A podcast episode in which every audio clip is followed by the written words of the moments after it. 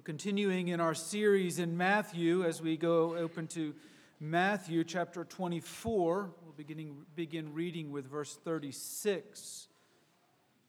A couple reminders as you go there. If you would be attentive to the people around you, helping them to find their way to Matthew chapter 24, verse 36. This is the fifth of five discourses that Matthew uses to give structure and shape and direction to his gospel account of Jesus' life and ministry. The first discourse we know as the Sermon on the Mount, the one that begins with, Blessed are, blessed are, blessed are. This discourse is commonly known as the Last Days Discourse and in my accounting, begins with the woe to the Pharisees. Woe, woe, seven woes. In Matthew's account, we begin with the blessings of God's grace, and we find ourselves encountering the woes of dismissing that in the last days. We come now to a portion that um, we're somewhat familiar with, but we tend to avoid because um, it feels very strange to us. So I do pray that the Lord will meet us by his grace, um, even in this passage. Matthew chapter 24, beginning with verse 36. Hear the word of the Lord. But concerning that day and hour, no one knows, not even the angels of heaven, nor even the Son, but the Father only. For as were the days of Noah, so will be the coming of the Son of Man. For as in those days before the flood, they were eating and drinking, marrying and giving in marriage, until the day when Noah entered the ark, and they were unaware until the flood came and swept them all away and so will be the coming of the Son of Man.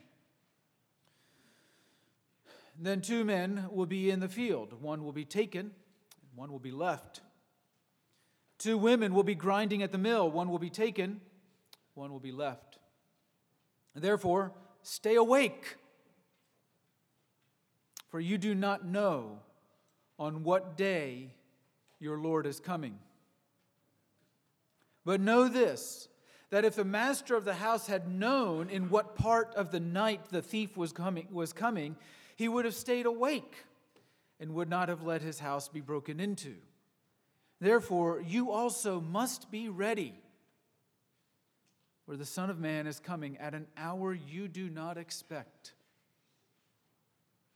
Who then is the faithful and wise servant whom his master has set over his household?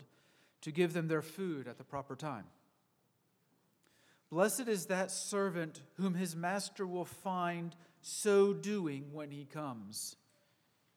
Truly I say to you, he will set him over all his possessions. But if that wicked servant says to himself, My master is delayed, and begins to beat his fellow servants and eats and drinks with drunkards, the master of that servant will come on a day when he does not expect him, and at an hour he does not know, and will cut him in pieces and put him with the hypocrites. In that place there will be weeping and gnashing of teeth.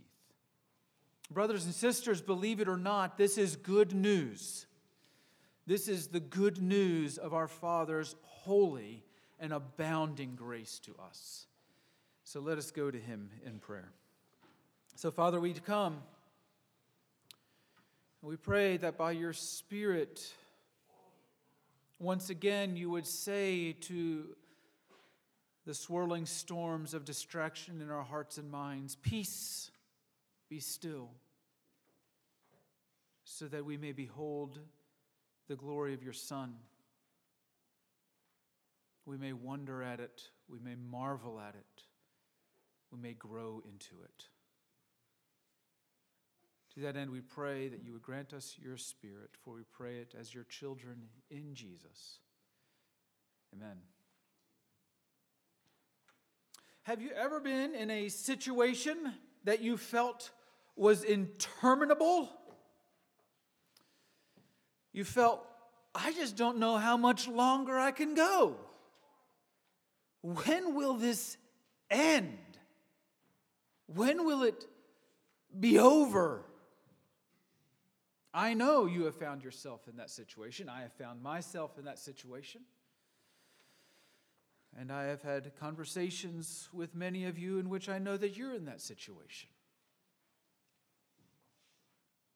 How much longer? We find ourselves thinking if we only knew the end point, if we only knew when it was going to end, we could make it through.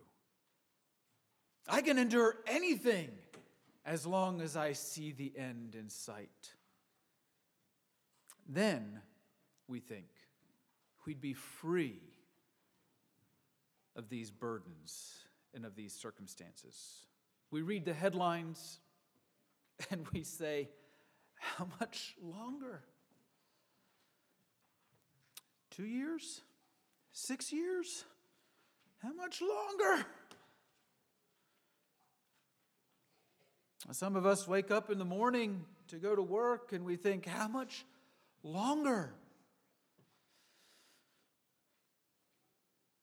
Go to school and we think, How much longer. I, I, know that there are people in this room, high school and college juniors and seniors, who can tell you exactly how much longer. Some of them down to the minute. In times such as that, it can be easy to be consumed with trying to figure out that great question posed by the clash should I stay or should I go?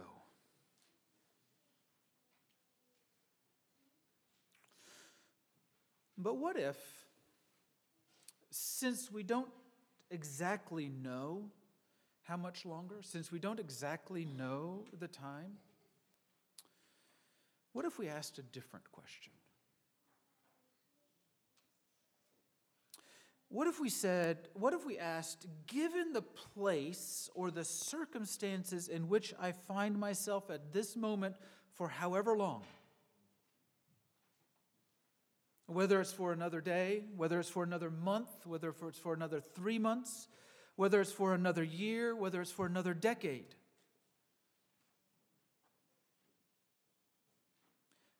How shall I then live faithfully? and wisely.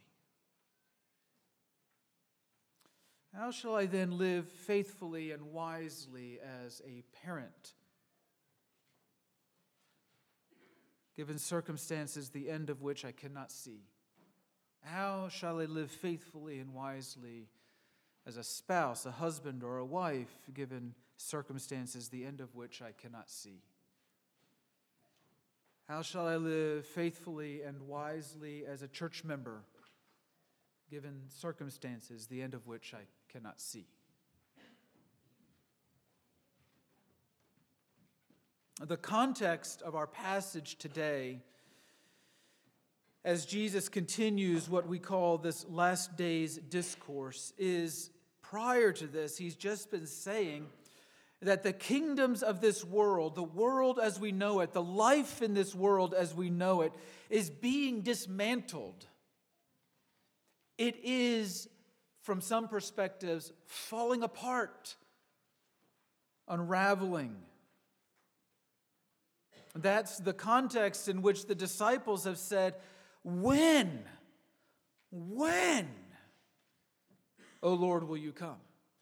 When? In the first part of the answer, Jesus doesn't answer the one when question. He answers the what will be happening and how will it be happening and who will be doing all of this. But in our passage, verse 36 begins with, but concerning that day and that hour. Oh, finally, finally, the disciples think he's getting to the when question concerning that day and that hour. That's what we're asking Jesus. When? No one knows. Oh, for crying out loud. Jesus, surely you know. No, no, not even the angels know. Not even the Son knows. No one knows.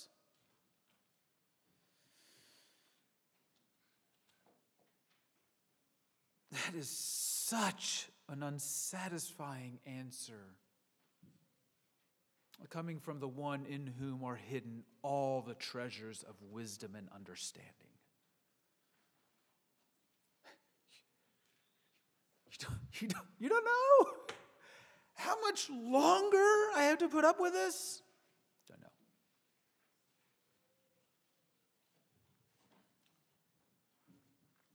Throw us a bone here, Jesus. I'll throw you a bone. No one knows. He goes on to say, For as were the days of Noah, so will be the coming of the Son of Man. Well, that's really strange because we knew. We saw Noah building. We saw this ark taking shape, even if we didn't know what to call it. We saw it coming to completion. But in those days before the flood, the fact is they were eating and drinking, marrying and giving in marriage until the day when Noah entered it, and they were unaware.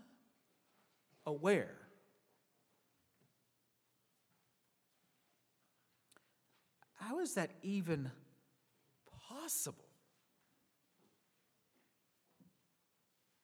We don't know how long Noah was at building this ark. Some commentators say a hundred years, but most of that is from a misunderstanding of the text itself in Genesis. But in any case, he was at it for a long time, probably more than a day.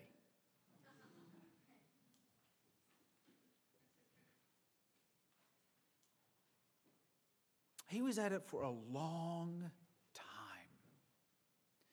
A sufficiently long and obvious time for people to see that Noah was captivated by something. He was compelled by something. He would, had heard something. He was waiting for something. He was watching for something that utterly captivated his heart, that utterly consumed his passions, that utterly shaped the decisions that he made, that utterly drove where he spent his time and energy and resources.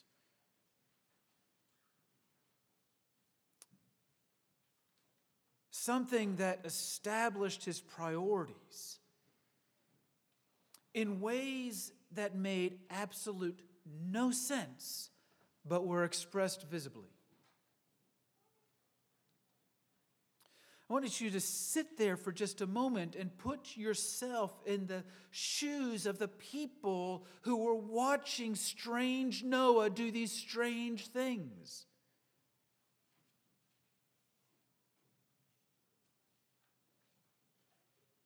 Because the people would say, man, a strange guy. He's a good neighbor, but he's so strange.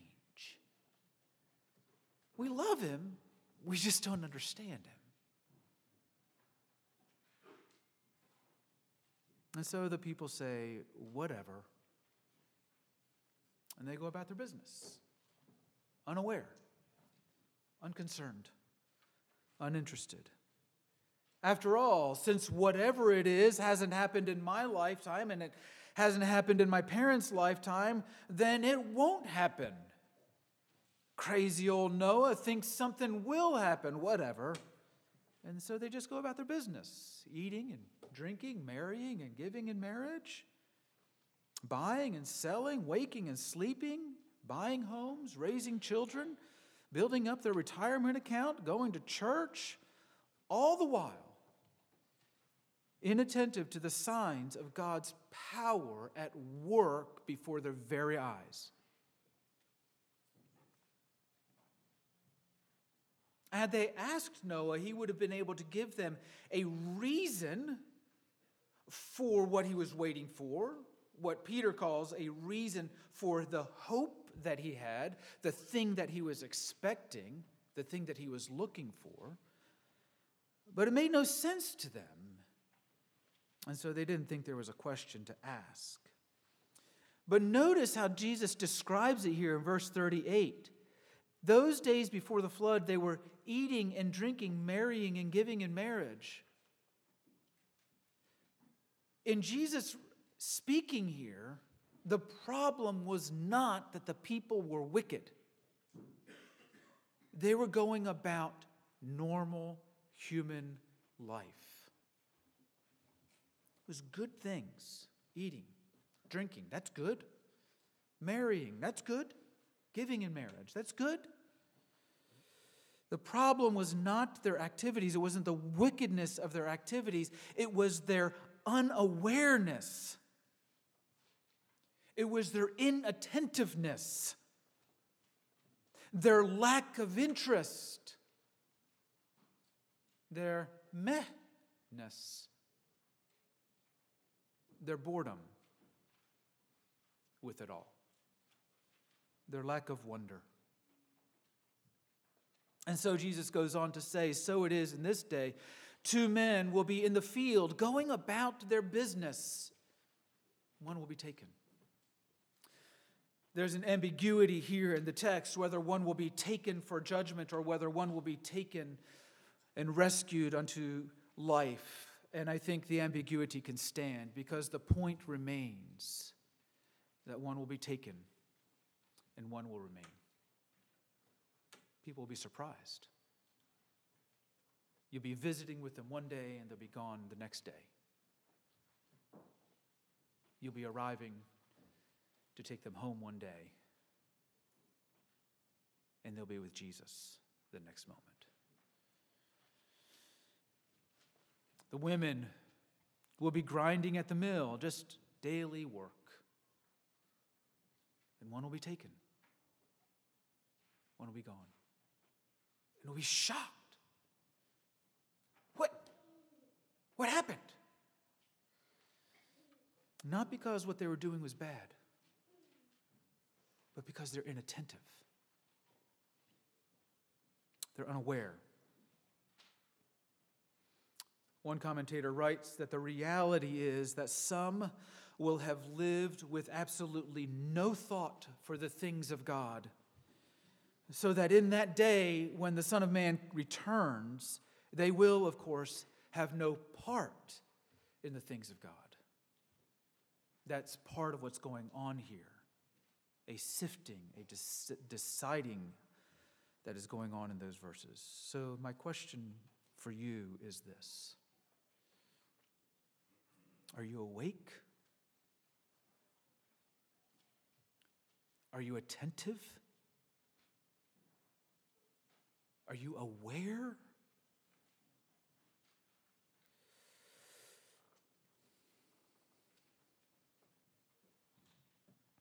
Or do you find yourself sleepwalking through the American dream, inattentive and insensible to the things of God?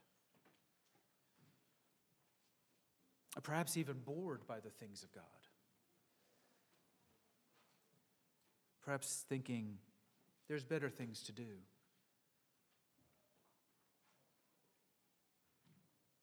This commentator continues those who have chosen to live without God, inattentive and insensible to the things of God, will find, in fact, that choice respected when Christ returns.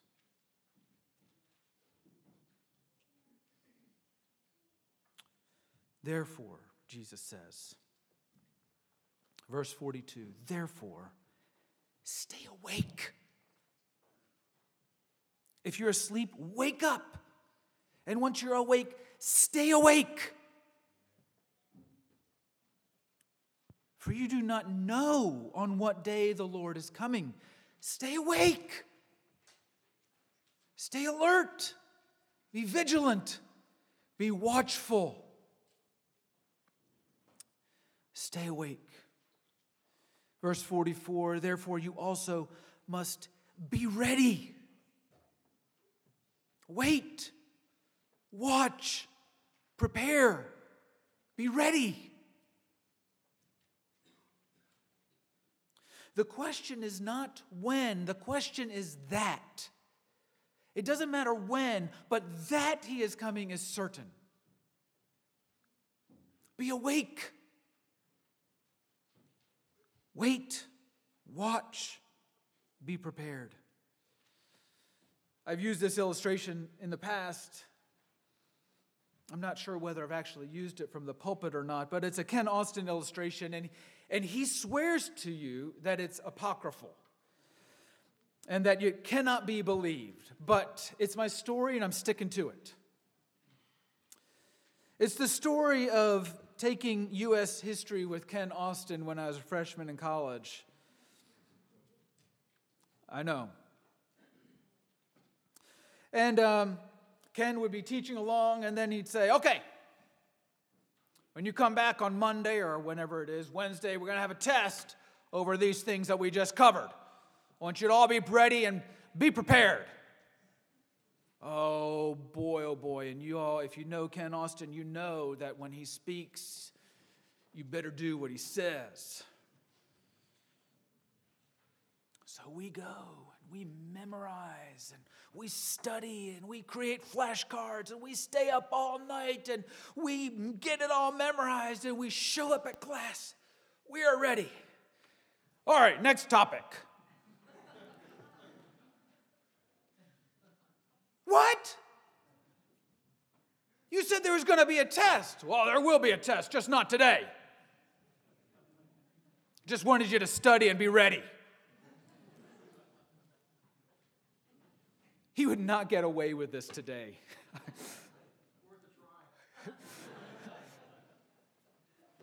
Brad, I'm just preaching. If it becomes a problem on campus, it's not my fault. So we come to the end of the next unit, and Ken says, All right, we're going to have a test. So be prepared. Well, of course, you know how college students are. we know his number, we got his number. And so we go and we have fun and we throw water balloons all night at different kinds of people. We have a grand old time. If you want more details, talk to Russ. and we arrive and he says, All right, here's your test. What? Well, I told you there's going to be a test. Got to always be ready, always be prepared. We don't know when it's going to be, but that it's going to be is certain. We must always be prepared. The faithful and wise student is always engaged, is always preparing. The life of a student is the hothouse where we cultivate habits of heart and mind for living wisely and faithfully in this world. Attentive, alert, waiting, and watching, and being prepared. And so, who then is the faithful and wise servant? In times such as these in which we find ourselves.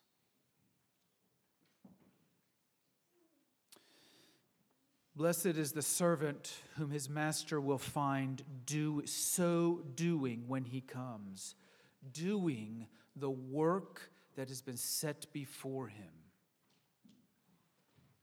waiting and watching and preparing in the work that has been set before him to live faithfully and wisely in times such as these, brothers and sisters, we must, we must be awake. We must be watching. We must be waiting. We must be walking the wall, looking for the feet of them who bring good news, anticipating it, looking for it, being prepared for it. Faithful and wise living as disciples of Jesus involves living and loving and walking and working with eyes that are fixed on Jesus. This is why Paul exhorts the Colossians to fix their eyes on Jesus, waiting for Jesus, watching for Jesus, preparing for Jesus. Yes, preparing for him to come. But you must understand that as day by day, in the midst of our circumstances, as we fix our eyes upon Jesus, waiting for him to come on that great day, we actually we actually are preparing ourselves and equipping ourselves for the circumstances in front of us immediately today. Because as we fix our eyes upon the present reigning and coming one, Jesus Christ, we find that His passions and His will are being cultivated in our own hearts and minds. We find ourselves imitating Him in ways that we didn't expect, walking in His ways, thinking in His ways, feeling in His ways, behaving in His ways. For when we fix our eyes on Jesus, when we watch Him, when we wait for Him, when we prepare for Him, we become like Him. You see. And that is especially so when we watch for Him together, as we wait for Him together, as we prepare for Him together. Together, we become like Him in such a way that the world can look and see the one who brings good news of peace. When we fix the eyes of our heart on Jesus, when the desires and passions of our hearts are rooted in Christ, our passions and our priorities become Christ's passions and priorities. And that cultivates in us the hope of Christ for which our world longs the love of Christ for which our world thirsts, the confidence and certainty of Christ in a world of uncertainty, the joy of Christ in a world of tragedy, the kindness of Christ in a world of profound meanness, the works of Christ in a world saturated and fragmented by the works of our enemy. And it grows in us the wisdom and the courage and the clarity to actually give the reason for all of those things. That Jesus Christ has come, has died, was buried, was raised, and reigns today.